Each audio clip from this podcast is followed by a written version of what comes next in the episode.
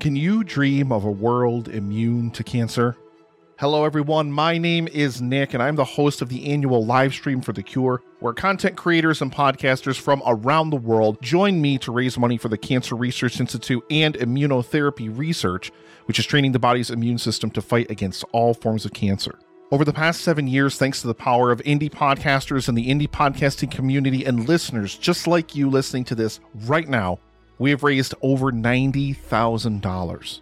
And as I record this now, the eighth annual live stream for The Cure is barreling down upon us really, really quickly in just about two weeks. So join us, please, from May 29th through June 1st for 48 hours of amazing content from people all over the world and help us fight for a world immune to cancer. And I'll return you to your regularly scheduled programming. Thank you so, so much. And together, we can make a difference. Ken, new toys. Far out. Down in the drift, Lotso.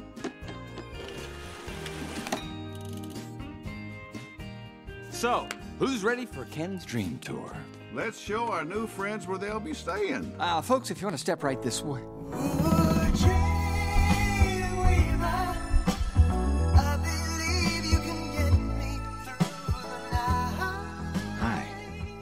I'm Ken. Barbie, have we ever met? I would have remembered. Love your leg warmers. Nice ascot. In a world overflowing with movies, we need a hero. Someone to separate the bad from the good.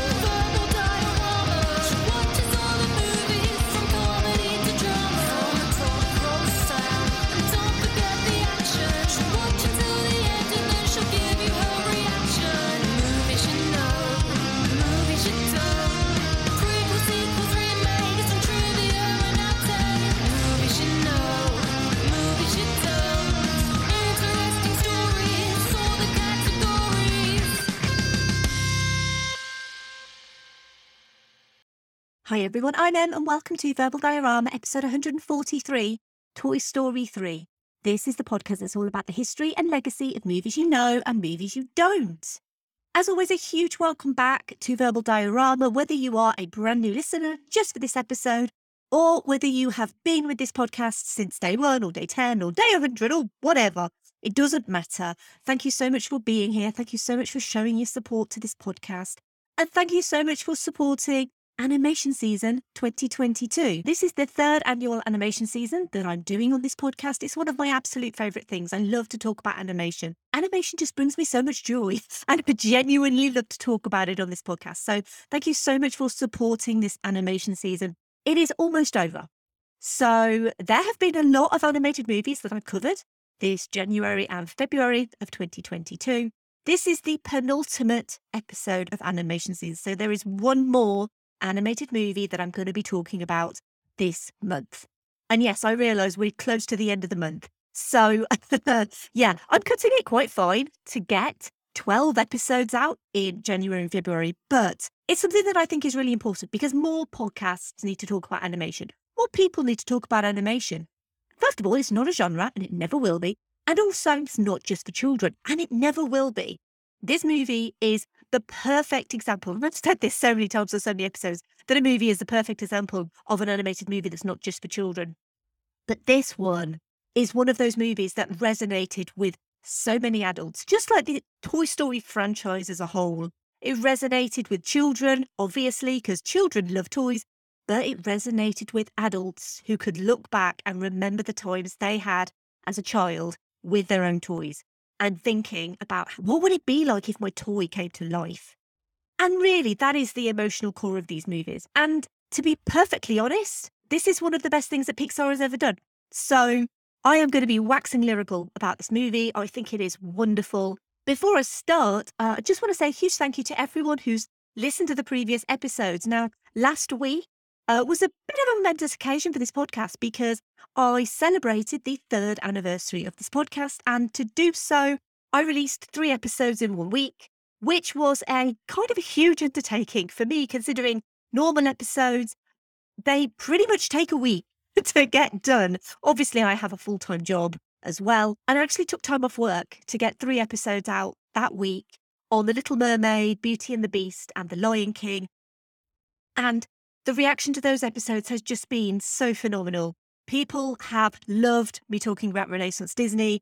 People want more Renaissance Disney. I put a post up on social media and said, Well, what else do you want me to cover? What are the Disney movies? What are the Renaissance Disney movies? So many people want Renaissance Disney because a lot of people grew up with Renaissance Disney. So I'm currently now planning animation season 2023 with a little bit more Disney in it. Now, for animation season, I purposely left Disney till the end, specifically Pixar to the very end of the season. And that was really because I- wanted to end on the biggest possible high note. It's not quite worked out that way in a sense of when you know what's going to come next, you might understand why it's maybe not really ending on a totally high note, but some of this Disney and Pixar output is some of the best work that these studios have ever done. And the point of animation season isn't just to focus on Disney and Pixar, but also to highlight some of the other studios that were out there and are out there putting some excellent animated movies out. So without further ado, let's just jump straight into the toy box. For the 11th movie this animation season, it is a very welcome return to the podcast for Pixar. And it is the final movie in the greatest trilogy ever made Toy Story 3. Yeah, I said trilogy. I'm going to come to that later. Here's the trailer for Toy Story 3.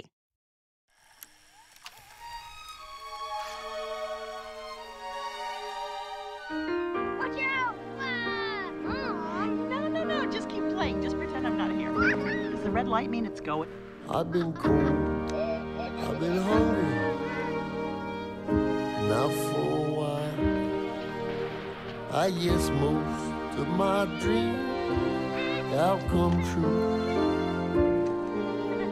With it all, Andy's going to college. Can you believe it? Mom, I'm not leaving till Friday. What are you going to do with these old toys? Cause I never get losing you. No, I'll never losing you. Don't you get it? We're finished. Obsolete. Over the hill. Now, come on, guys. We all knew this day was coming. We're getting thrown away. No, no one's getting thrown away. We ain't ever getting played with. Hold on. This is no time to be hysterical. It's the perfect time to be hysterical. Should we be hysterical? Now. Yes. Maybe, but not right now. Come on, let's see how much we're going for on eBay. New toys!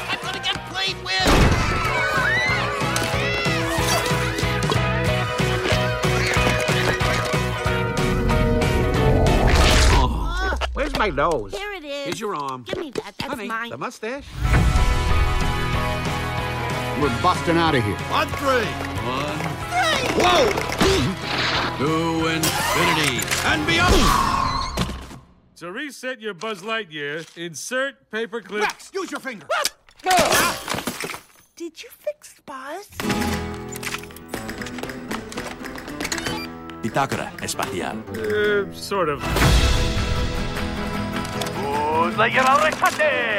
Oh, no. Oh, yes. Return of the astronaut.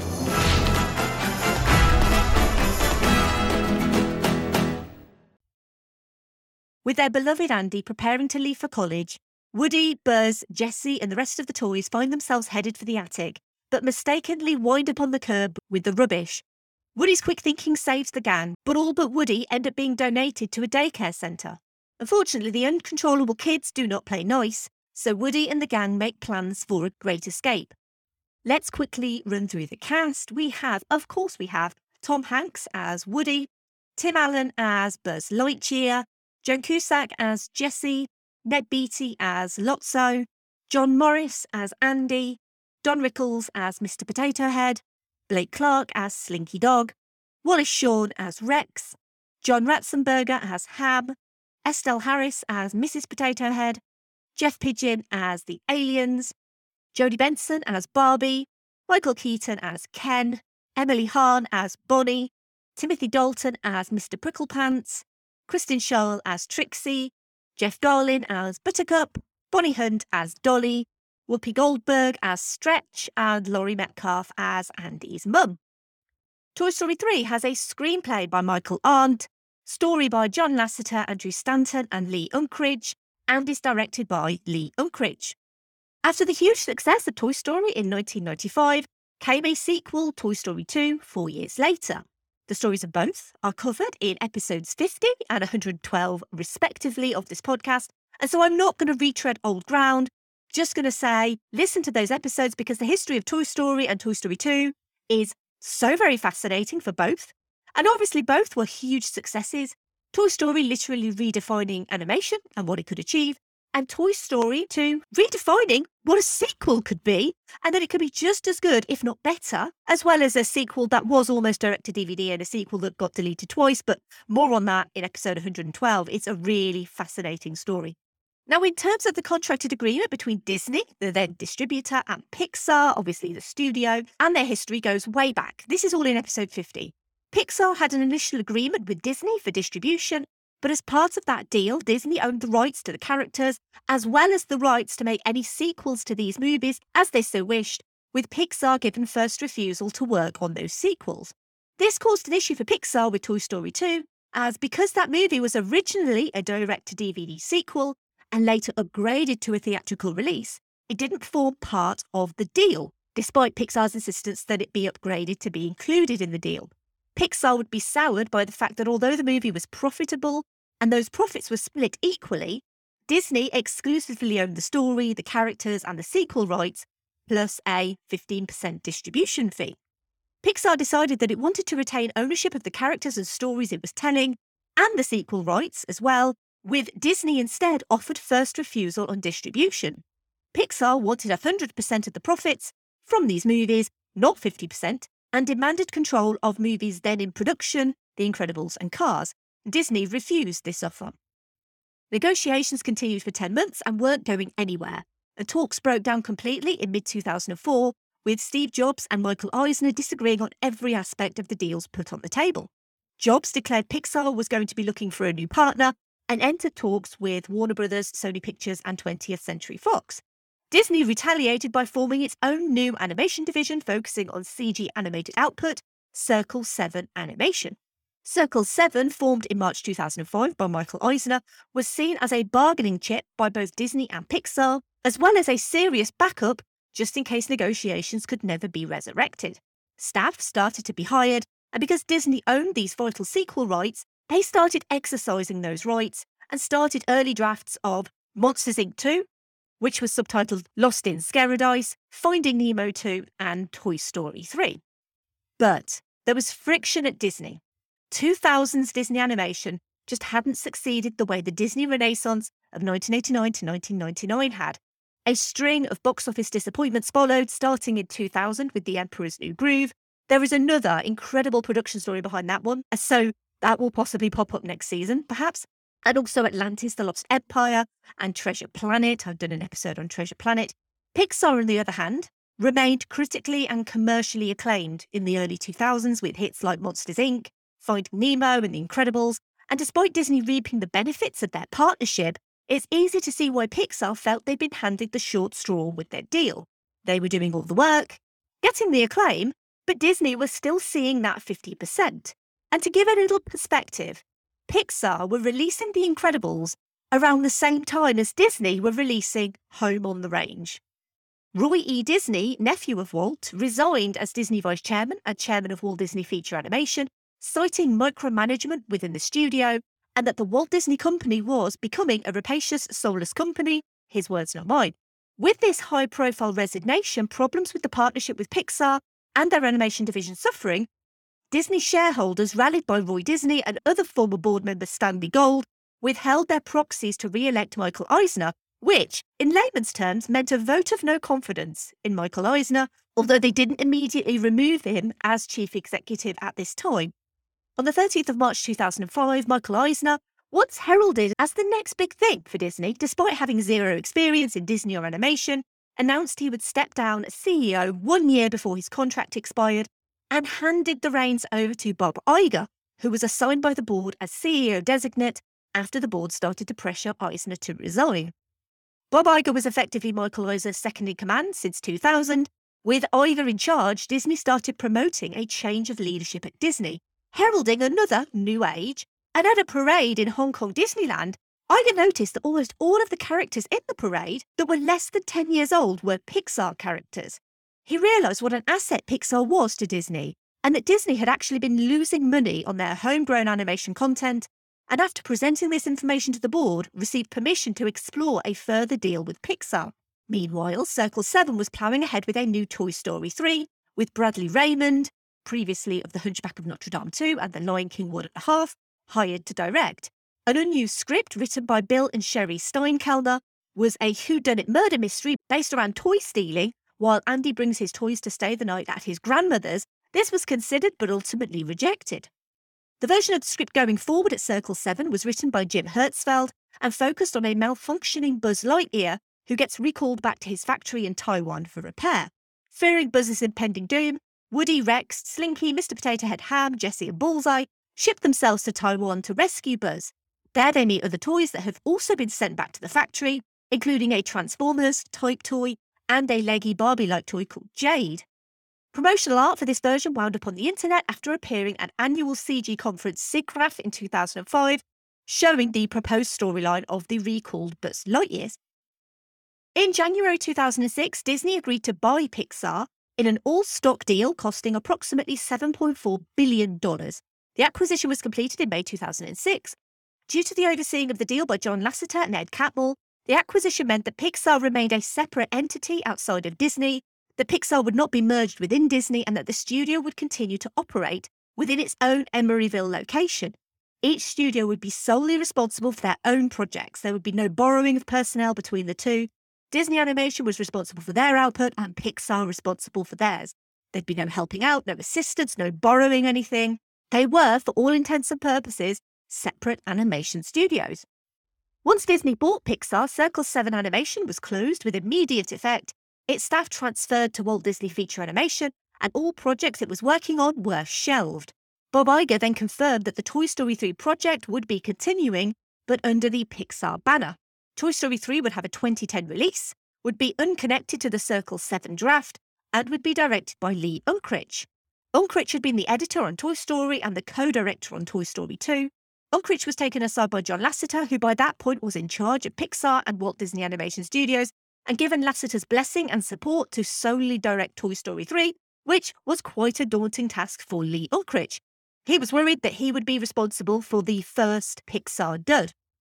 A two day brain trust retreat was arranged, attended by Unkrich, Lasseter, producer Darla K. Anderson, who'd also been with the Toy Story movies as a producer since the very first one, Andrew Stanton, Pete Docter, Bob Peterson, and Jeff Pidgeon. It was held in March 2006 at Poets Loft, a cabin overlooking Tomales Bay in Marin County, California. This was the same cabin where Toy Story itself was born. An idea for Toy Story 3 had been brewing ever since the success of Toy Story 2. But within 20 minutes at the cabin, the idea was shot down. What the idea was remains a total secret. It took until the second day of discussion for an idea around Andy going to college, the toys ending up at a daycare by accident, and then ended up with a little girl called Bonnie in a treatment written by Andrew Stanton. Michael Arndt was called upon to write the screenplay. He was asked the same week that his previously adapted screenplay, Little Miss Sunshine, had taken the Sundance Film Festival by storm. So, a good week for Michael Arndt. Arndt would move from New York to California to write the movie at Pixar, and working off Stanton's treatment broke it down into 25 sequences, which were then cut into rough story reels with temporary voices and music. This was then screened internally and then constantly revised. These revisions became a complete story reel. Rather than send the main actors scripts for consideration to return to the franchise, they were shown this story reel. And at the time, Toy Story 3 was always going to have that sense of being the final film in the trilogy. This finality carried over into the voice actor's scheduling, with Tom Hanks recording Woody's final scenes during his final sessions in the voice booth. This was going to be the end. This was going to be a love letter to the franchise and the perfect send off for these beloved characters. That for every child who grows up, goes off to college, gets a job, and starts a family, there's another child that needs these toys. It was, to all intents and purposes, the perfect send off. And then we got Toy Story 4. More on that in a little bit. For research purposes, the team studied prison break movies like Cool Hand Luke, The Great Escape, The Shawshank Redemption, and possibly even previous episodes of 78 on Chicken Run, although that is not confirmed. They visited daycare centres and noticed that many are run a little bit like prisons for toddlers, with high walls, security cameras, rules to follow, and bins full of toys that look like rows of cells. It was an environment rich with possibility for the toys we know, previously focused mostly in Andy's room or house, to be in a completely new and strange environment with hundreds of new toys to interact with. It had been John Lasseter's intention to get Barbie involved in the very first Toy Story, but as I mentioned in episode 50, Mattel didn't want Barbie to have a set personality, but for a child to give her the personality through play. She made a brief appearance in Al's Toy Barn in Toy Story 2, but this movie we find out Andy's sister Molly has a Barbie, specifically the 1983 Great Shape Barbie. To get a full Barbie appearance, and not only that, but Ken as well, Pixar contacted Mattel and Lee Unkrich pitched them the story. Mattel didn't give them complete free reign on how Barbie and Ken should be depicted, but trusted Pixar to treat Barbie and Ken with respect. Ken is based on the 1988 animal loving Ken. Barbie is voiced by Ariel herself, Jodie Benson, and Ken by actual Batman and Beetlejuice, Michael Keaton. At auditions, both were given their respective Barbie and Ken dolls to play with. This was also the first Toy Story movie to not star Jim Varney as Slinky Dog, due to his death in 2000. Slinky was voiced by Varney's friend Blake Clark. Original Andy voice actor John Morris quit acting in 2001, but was tracked down by Lee Unkrich and persuaded to return as his voice still sounded young enough for a 17 year old Andy. When the animators went back to the original work on Toy Story for referencing, they could look at the models, but they couldn't actually do anything with them, like a huge read only file that you desperately needed access to. This meant that everything had to be started from scratch, and many of the young, fresh faced animators in their early 20s working on Toy Story 3 had grown up watching Toy Story, and seeing that movie had inspired them to become animators themselves. And obviously, it had been almost 10 years since Toy Story 2, and so while it was important to match the look and feel of the previous movies, the advances in technology meant that modern lighting and texturing tools could be used. While the animation models would end up being rebuilt, they were done so with the same simplified controls available to animators on the earlier films to retain the essence of the characters, Animators from the first Toy Story movie were interviewed by supervising animator Bobby Podesta to help get the new crew in the same mindset as the original crew. And the animation team were working on some of the most complicated things Pixar had ever tried, including Mr. Tortilla Head, who had to react like a tortilla. And let's not even get started on what makes a toy a toy and what gives a toy its conscience, because otherwise we'll be here forever. The climactic scene in the incinerator is often seen as one of the most emotional scenes in all of animation, a year and a half of research went into the simulation of how the incinerator would behave and how mashed up rubbish would move. I mentioned earlier hundreds of new toys. Toy Story 3 actually contained 302 individual characters, the most of any Pixar film, and rather than rely on crowd simulation to animate these characters we meet at Sunnyside, each character was animated from scratch by hand. It was an all hands on deck approach at Pixar with 60 crew focused solely on the Sunnyside introductions. And honestly, at this point, I usually say, and some huge catastrophe happened. But being completely honest, Toy Story 3's production was drama free. And this was including the addition of stereoscopic 3D and Toy Story 3 becoming the first film to feature theatrical Dolby 7.1 surround sound. Really, this was one of the easiest productions Pixar ever had. So there's not really much to say on the production of Toy Story based on the fact that it was kind of reasonably easy. And I'd be remiss if I didn't mention the tribute in this movie to Hayao Miyazaki, a non speaking cameo for Totoro to show the partnership and respect between Pixar, Disney, and the Studio Ghibli. And it just really, really makes me want to buy a Totoro plush. I really, really want one. I might go and order one very soon. And just a nice little story to finish with here. Two Iowa brothers would spend eight years making a stop motion version of Toy Story 3. Mason and Morgan McGrew produced an exact replica of the movie, published it on YouTube. I will put a link to it in the show notes because it's quite brilliant. Even the Disney and Pixar intros are replicated in stop motion. It's remarkable and it's really charming. And once you start watching it, I guarantee you will struggle to stop because it's so very good. I will put a link in the show notes to that if you are interested. Speaking of remarkable and charming, it's time for the obligatory Keanu reference. So this is a part of the podcast where I like to link the movie that I'm featuring with Keanu Reeves. Now, we know that Duke Kaboom is part of the Toy Story universe canonically. He just hasn't been seen yet. I like to think there's a version of Duke Kaboom at Sunnyside, and that he does jump as high as he does in the commercials.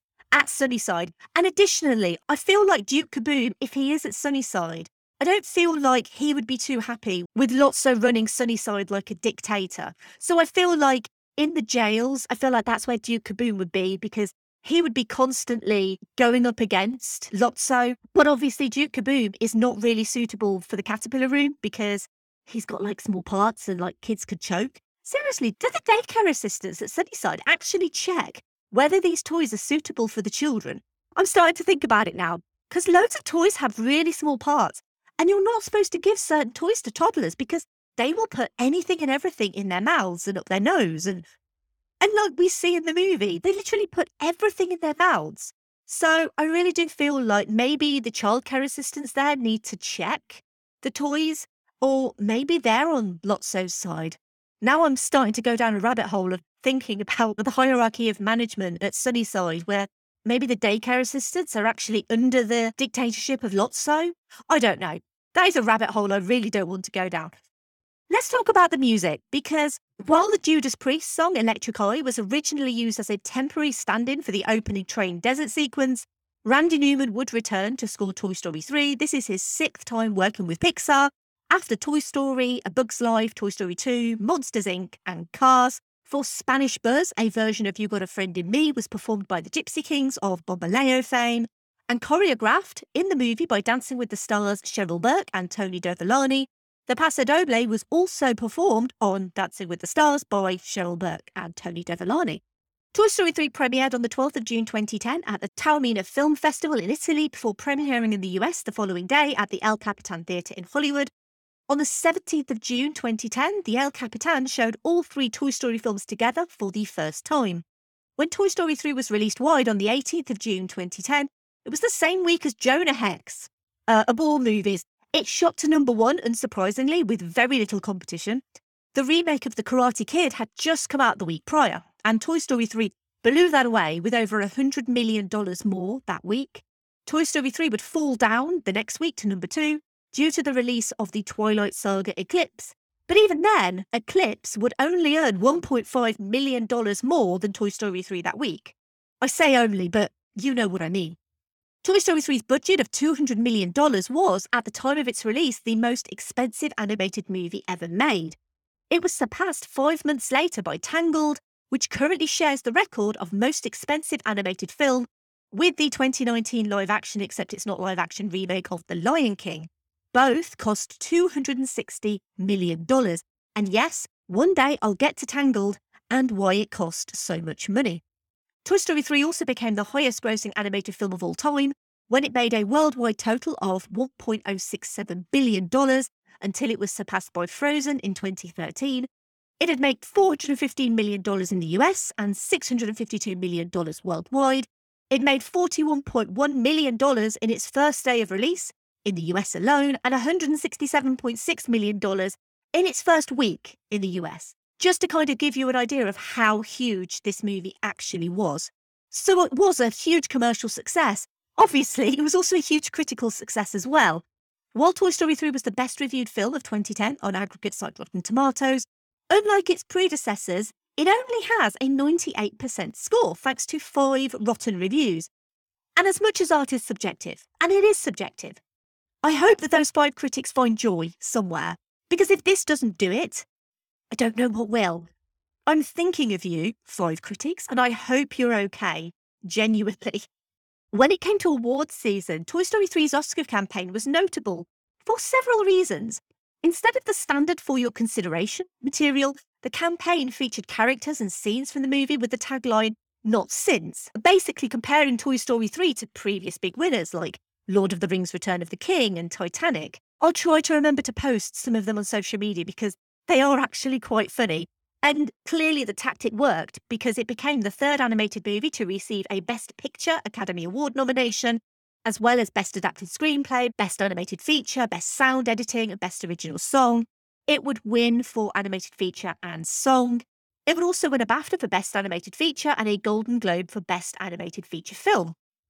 How to Train Your Dragon would scoop all of the Annie Awards that year after the previous year, Disney and Pixar had boycotted the event due to Kung Fu Panda sweeping the Annie Awards in 2009 against Pixar's WALL-E. Many at Disney and Pixar felt the vote had been rigged in DreamWorks' favour, and for the 2010 awards, Disney and Pixar ceased submissions. They would return to the awards in 2011, and again, a DreamWorks picture swept the boards with 11 wins. Like WALL-E, Toy Story 3 would go on to win the Oscar, as well as be nominated for Best Picture. And we do need to talk about sequels. I think we do need to talk about Toy Story 4, so give me a few days and I will bring you something on that. To some social media thoughts. And we're going to start with the patrons of this podcast. And we're going to start with perennial commenter Andy, of course. And Andy says, As I fought through the tears, let me say a thing or two about Toy Story 3. When it was first announced that Pixar was going back to the Toy Story well after a series of groundbreaking movies, parentheses, Ratatouille, Wall-E and Up, I felt it would be reductive and a huge step backwards. However, the sheer emotion that was brought to this movie as someone who also had to grow up and leave his toys behind is something that will continually make me ugly cry. The introduction of Bonnie paved the way for the inspired Toy Story shorts. Small Fry is my personal favourite, and I'm so happy that Toy Story 3 was simply as amazing as it ended up being. It's worth adding as well that Andy did post a GIF on Twitter, and it was the crying sadness skip from Upside Down. And another patron, Mike, actually commented on that and did another gift saying seconded. The reason why I'm mentioning Andy and Mike together is because they both have a podcast together, along with several other brilliant people. But because they're patrons, I like to give patrons plugs for their podcasts. So I have to give their podcast Geek Salad a bit of a plug, but I don't have to. I choose to. They're not like forcing me to do it.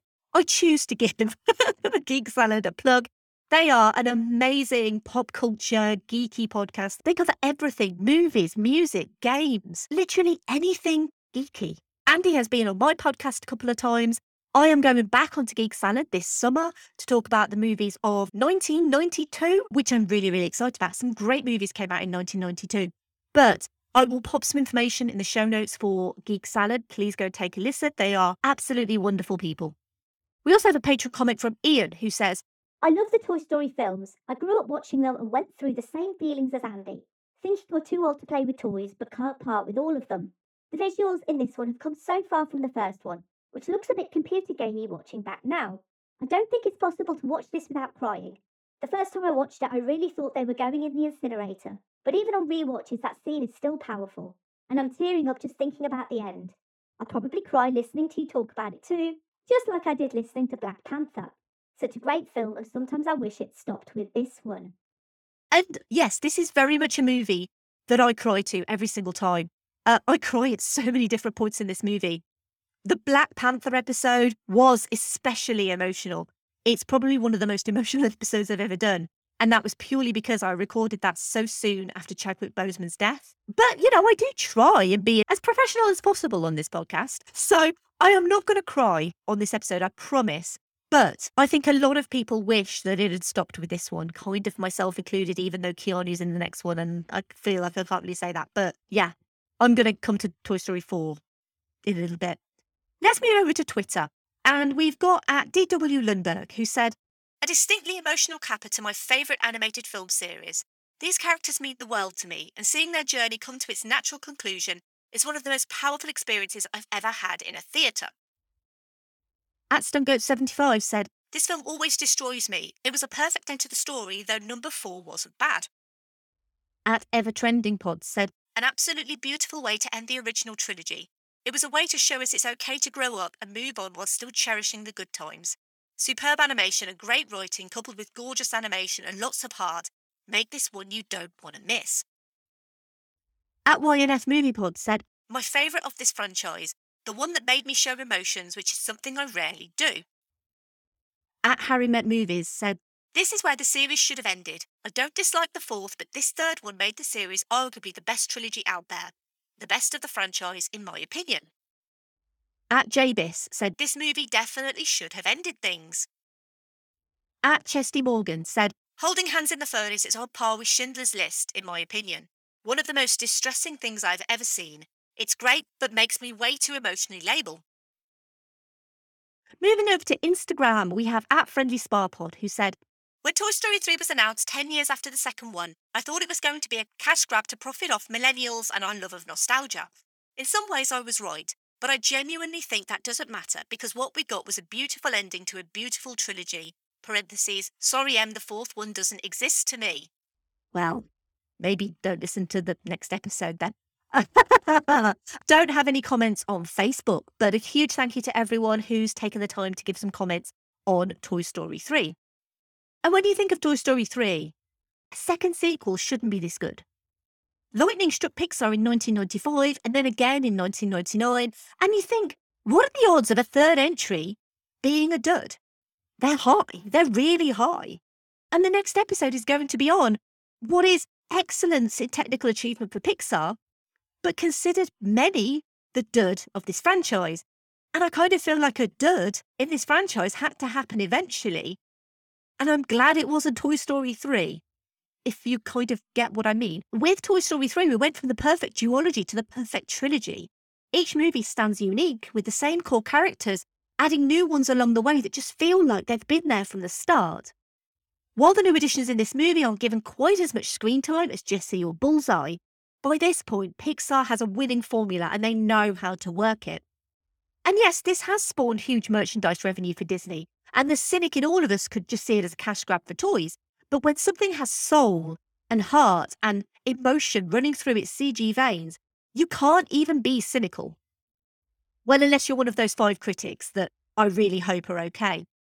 Pixar at this point is not playing it safe, even with sequels. Most importantly, there are very few pop culture references in these movies to date them. Toys are everlasting, well, until they're not. You've got scenes filled with such joy, like Ken modelling clothes for Barbie and Barbie destroying those clothes to get him to talk, the Sunnyside prison break, through to one of the few times I couldn't breathe in the cinema, the incinerator scene, when it looks like there's genuinely no way out for these characters and all they do is hold hands and wait. It's gut wrenching, it's emotionally gut wrenching, and it gets me every single time. Even though I know everything's going to be okay, the claw and all of that, it doesn't matter. Still gets me. Because these aren't just toys. They were never just toys. They are the embodiments of all of us, our hopes and dreams and realities projected onto shiny wood and plastic. And at the end, we get the circle of life for a toy. They move on to the next child, that child becomes their kid, and the cycle continues ad infinitum. The final scene with Andy playing with Bonnie hits me the hardest. It's that perfect mix of sadness and joy. No one wants to be cast off, forgotten, unknown, and unloved, it's a primal fear instilled in all of us, but we all have to say goodbye eventually. Thank you for listening. As always, I would love to hear your thoughts on Toy Story 3. And if you want to get involved and have your comments read out in episodes, all you need to do is comment on the thoughts posts that go up on social media for episodes. They normally go up on a Saturday. Leave your comment and I will read it out. It's really that simple. Not only can you get involved in the podcast, you can also help it grow and reach more people. You have the power in your hands if you're listening on a phone. So, to help this podcast grow, you could leave a rating or review wherever you found this podcast on Apple Podcasts or Podchaser or Spotify. You can also retweet and like posts on social media. That always helps as well. I am at Verbal Diorama on Twitter, Facebook, Instagram, and Letterboxd. And the easiest thing you can do is if you've got a friend or a family member who loves movies, then recommend Verbal Diorama to them. If you like this episode on Toy Story 3 specifically, I'm going to recommend again the other Toy Story episodes that I've done. So, episode 50, Toy Story, and episode 112, Toy Story 2. There is loads of information about Pixar and how those movies were made. And it's a fascinating story. Genuinely, how these movies were made is fascinating enough. And then you realize these movies are perfect. And how did they do that? It's incredible. I always ask for feedback on my episode recommendations. I never get feedback, but to be honest, they are the perfect two episodes to recommend for this. So I don't feel like I got it wrong. Now, I've teased it a couple of times. So the next episode, I am doing an episode on Toy Story 4. It is not a full episode, it is a Nanorama episode. So it is a shorter episode than normal. But I felt like I wanted to finalize Toy Story. And the best way for me to do that is to finish with Toy Story 4. So Toy Story 4 is going to be coming out on Monday, and then it's going to be followed by a break week. So there will be no episode the following Thursday because Toy Story 4 is the end of animation season. So animation season concludes with Toy Story 4. After that, I'm going back to some live action output, but I wanted to have a bit of a break because I don't know if you noticed, but I've done 12 episodes in two months. And I am quite tired. So I would like to have a little bit of a break to recharge for a week. And then I'm going to be coming back with a romantic comedy of all things. I'm going to be coming back with My Best Friend's Wedding, which is one of my favourite romantic comedies. It's got some sublime Julia Roberts, some excellent Cameron Diaz, some amazing Rupert Everett, and it's just one of the best 90s rom coms. So, really, all I've got to say to you is the moment I wake up. oh, I love that scene. Anyway, so yeah, my best friend's wedding after a brief break week. That's all you'll be getting. This podcast is free and it always will be free. I have no intention of putting this podcast behind any sort of paywall. But to be honest, it's not cheap to run a podcast, especially if you want the best equipment and the best hosting and all of that sort of stuff. So I am quite reliant on some really wonderful patrons, and I like to shout them out every episode because they are really wonderful people for supporting me and believing in me. So, to the patrons of Verbal Diorama, Simon E, Sade, Claudia, Simon B, Laurel, Derek, Vern, Kristin, Kat, Andy, Mike, Griff, Luke, Emily, Michael, Scott, Mark, Brendan, Ian M, Lisa, Sam, Will, Jack, Dave, Chris, Stuart, Ian D, and a huge welcome to brand new patron Jason, who just signed up as a Johnny Utah patron. Thank you so much for joining us, Jason. And basically, all I've got to say to all of you patrons is You've done a playdate with Destiny. I'm really sorry, I can't do accents. I have tried. Terrible with accents. That was me pretending to be Lotso, by the way. Also, I have a brand new merch store. It's verbaldiorama.com slash merch. And there are t shirts. There's only t shirts at the moment, but they are mummy themed t shirts. And The Mummy is the greatest movie ever made. I'm talking about the 1999 version. And I'm going to be doing these little collections that I'm calling them. The first collection is based on The Mummy. There are currently two designs, and hopefully there will be more in the near future. If you do want to support this podcast, then pop over and have a look and see what you think. As I said, it's verbaldiorama.com slash merch. If you want to get in touch with me, it's verbaldiorama at gmail.com. You can say hi. You can also visit my website, verbaldiorama.com. And you can also pop over to filmstories.co.uk and check out all of the writing work that I do and new issues of the magazine as and when they are available. And finally, Oh no! Dr. Porkchop's attacking the haunted bakery! Pew, pew, pew. The ghosts are getting away! Woody, stop them! Buzz Lightyear to the rescue!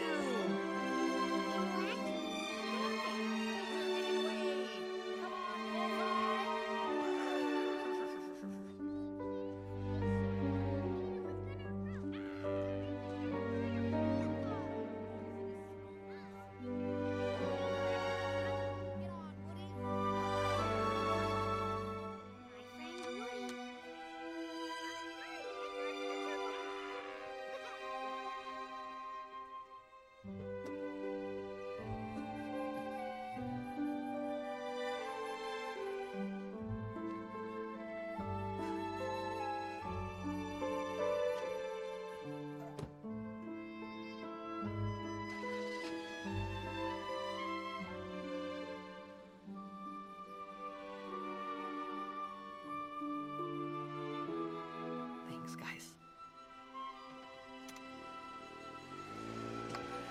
Look, Mommy, they're all playing together. Come on, let's get some lunch.